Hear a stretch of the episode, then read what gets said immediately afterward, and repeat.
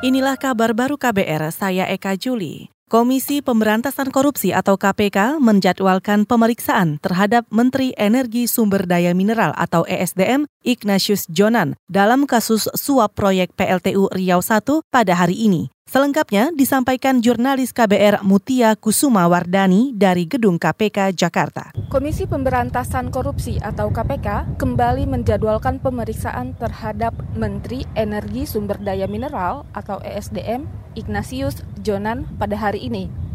Lembaga anti rasuah itu memanggil bekas Direktur PT KAI sebagai saksi untuk tersangka Direktur PT PLN nonaktif Sofian Basir, dan pengusaha Samintan dalam dua perkara berbeda. Pada perkara suap proyek PLTU Riau I, KPK telah menetapkan bekas Wakil Ketua Komisi 7 DPR RI Eni Maulani Saragih dan pengusaha Johannes Budi Sutrisno Koco sebagai terpidana.